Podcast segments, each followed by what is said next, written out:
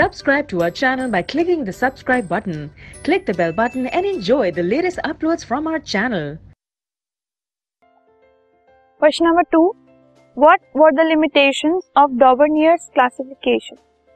डॉबरनियर की जो क्लासिफिकेशन थी उन्होंने जो टेबल दिया था जो ट्रायड दिए थे उनकी लिमिटेशंस क्या थी ये हमें बताना है तो द लिमिटेशन जो मेजर लिमिटेशन थी डॉबरनियर की क्लासिफिकेशन की वो ये थी that all the elements known could not be classified into triad groups on the basis of their properties क्योंकि जब डॉबरनियर ने ट्रायड दिए अपने तो टोटल जो सक्सेसफुल ट्रायड्स थे,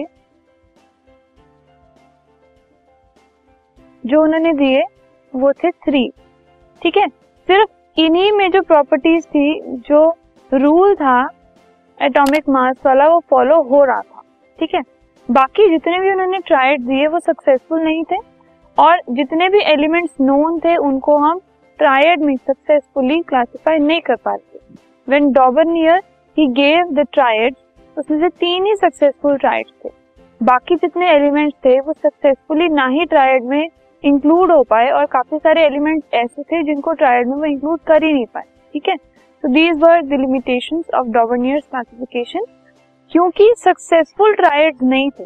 इसका मतलब जो ट्रायड उन्होंने बनाए, जो कि सक्सेसफुल नहीं थे, उनमें ना ही ये प्रॉपर्टीज़ फॉलो हो रही थी और ना ही जो एटॉमिक मास वाला रूल था,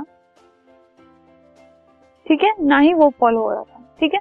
तो तीन ही उन्होंने सक्सेसफुल बनाए तो ये तो ठीक नहीं है कि अगर हम सारे के सारे एलिमेंट्स को एक ही तरीके से ग्रुप नहीं कर पा रहे, उनको इंक्लूड नहीं कर पा रहे तो वो क्लासिफिकेशन सक्सेसफुल नहीं है। उसका जो पर्पज है वो सर्व नहीं हो रहा। तो इसीलिए जो डॉबनिया की क्लासिफिकेशन थी, उसको बाद में चेंज किया गया और उसको फर्दर उसकी लिमिटेशन को ड्रॉबैक्स को क्लियर करके आज मॉडर्न पीरियोडिक टेबल मेन नोन